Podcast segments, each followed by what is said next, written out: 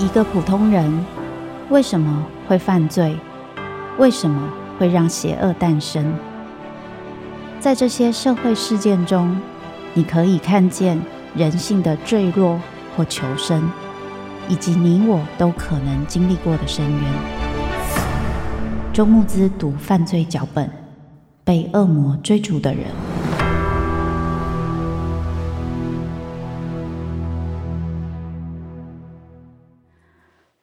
大家好，欢迎大家收听周慕姿读犯罪脚本，我是主持人周慕姿。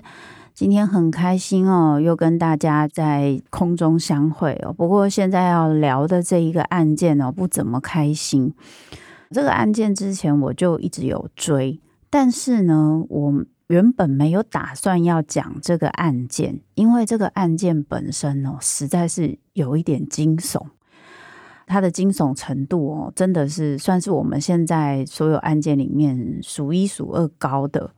那这个案件可能有些人说不定知道哦，就是在二零一七左右，在作间室，其实离东京没有很远哦的一个地方呢，发生了一个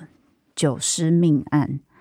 受害者呢，基本来说都是蛮年轻的少年少女。以少女为主哦，少年印象中男性只有一位，二十岁以下的比例占比较多，那二十岁以上的其实也有哦。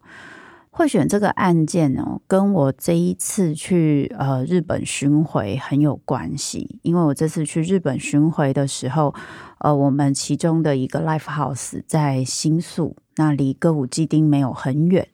所以在那个时候我有在歌舞伎町看到一些现象。因此，我觉得非常的好奇，然后回来做了一些查询之后呢，就想起了这个案件。不过，为了减少大家对于这个案件产生的太厌恶了而很难吸收我想要跟大家分享的东西，所以我会尽量省略细节。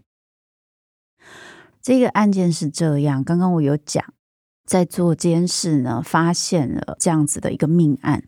那命案会被发现的原因哦，其实是因为有一个哥哥，他发现他二十三岁的妹妹一直联络不上，但是呢，他的妹妹其实一直都很想要自杀，然后他有在推特上呢留下他想要自杀的一些想法跟一些他的言论哦。那后来哥哥就觉得妹妹好像因为有跟网友见面或什么的，然后诶人就不见了。所以呢，他后来就报警，跟警察说了这件事情。那警察呢，就调了一些监视录影器啊，等等，找找找找找，最后呢，就找上了白石龙浩这个人。白石龙浩这个人被找上，真的是因为这个哥哥，因为在这之前哦，没有任何一个人怀疑到他，因为他看起来，包含住在他附近的邻居，或是跟他有过接触的一些朋友啊，女性都说他是一个非常温柔的人。而这个警察呢，找上白石龙浩之后，一打开他家的门呢，就闻到一股异味。白石龙浩好像也可有可无的就让他们进来了，然后他就发现家里有八个箱子，八个箱子里面是猫砂还有人的遗骨哦，然后有九个人的头颅。警察发现这件事情的时候，觉得非常的惊悚，这到底是一个人是怎么样的心理素质，可以跟这些遗体？这样子住在一起，而且那个味道其实很重哦。这一个事情的状态呢，也是后来日本很多媒体追这个新闻，然后甚至觉得是猎奇杀人的一个非常重要的原因。我会特别想要分享这个案件的原因，是因为我在这个案件里面看到了很多，不管是台湾、日本、韩国近期的很多青少年遇到的困境哦。所以，等一下我会针对白石龙浩这个人，还有关于我观察的社会现象，来分享我对这个案件的看法。那我们先来聊一下，如果会这样子杀掉九个人的人，他应该是一个很无情无义，然后看起来一脸就是像杀人犯的样子。白石隆浩的照片哦，被公布在网络上的时候，台湾有一些命理师哦，就有一些分享哦，他们就分享说：“哎呀，这个脸看起来就是很危险哦，杀气腾腾哦，等等。”但这件事情很有趣，是你因为知道了这个案件，然后再看到这个人的脸，你就会觉得很恐怖，因为他看起来就不是像那种什么黑道大哥，然后满脸横肉那种，所以你就觉得哦，这种人看起来更像坏人。可是如果我诚实的说，在日本的街头，你遇到一个这样子的人，然后对你讲话亲亲切切、温温和和，你根本不会觉得他是坏人，因为他长得就是一个日本年轻人的脸。所以这件事情就让我们也让许多的民众看到这个新闻，更觉得可怕，因为他看起来好像就是一个普通人。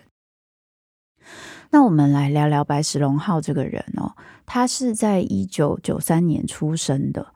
在他出生的时候，日本的经济在一个非常辛苦的状态，年轻人的失业率很高，而且大部分的大公司都是采约聘，因此你很难像以前一样念一个书，然后表现得很好，或是说你根本不需要念什么书，你就有机会可以进入一个大公司哦。所以白石龙浩基本来说就是在这样子的社会背景中开始成长的一个年轻人。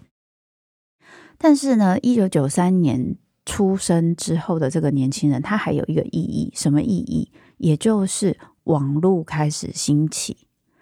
当我们今天在日常生活中遇到很大的困境，遇到很大的挫折，我们会需要一些东西寄托。喝酒是一个，吃东西是一个，上瘾行为是一个。而对于很多年轻人来说，网络的交友跟一些呃电子游戏啊等等，就是一个可以寄托的方式。所以，当我的父母可能也在经历这个就业冰河期、经济不景气的辛苦，于是他们对于家人没有太多的时间可以照顾的时候，或者是说，因为他们感受到这个外在环境的变化，他们很焦虑的时候，他们可能会对自己的孩子更为要求，而更没有办法很情感的去跟孩子做连接。这其实也是工业化社会一个常见的现象哦。那在这样子的情况下，这些孩子感觉到父母不能理解他们，或者是家庭本身的功能越来越薄弱，这也是工业化资本社会其实出现的一个情况。因为以前是一个村养很多小孩。现在是一个家庭养一个小孩，但是呢，那个家庭的大人不一定都有功能，所以这个孩子跟家里的连接就会变低，而这就是白石龙浩他在经历的这个背景。白石龙浩他有爸爸妈妈，还有一个妹妹。那爸爸妈妈呢，在他高中的时候就离婚了。这件事情其实对白石龙浩来说是一个蛮大的打击。白石龙浩的同学就说，白石龙浩其实是一个很温和内向的男孩子，但是呢，他会跟大家讲说，他其实有自杀的冲动，而且也曾经吃过药自杀。那在他高中时候，妈妈跟妹妹离开，他跟爸爸的关系又有一点点，你说冲突嘛，应该说紧张，因为爸爸对他一定有一些期待，但是他并不是一个成绩很好或表现很好的人。因此可以感觉到白石龙浩在那个时候有点不晓得自己的价值是什么，跟自己很有关系的人又离开了，所以接着下来他要怎么办呢？然后他又不是一个很擅长交朋友的人，因此他的人际关系也很薄弱啊，他也没什么兴趣，没什么嗜好，所以你会发现他是一个非常迷惘的少年。所以白石龙浩他在高中的时候开始出去打工，然后他很希望自己可以赶快自力更生哦。可是与其说自力更生，倒不如说他可能不是很想跟爸爸伸手要钱啊。所以他很想要自己可以赶快有很多钱，然后可以赚钱花钱。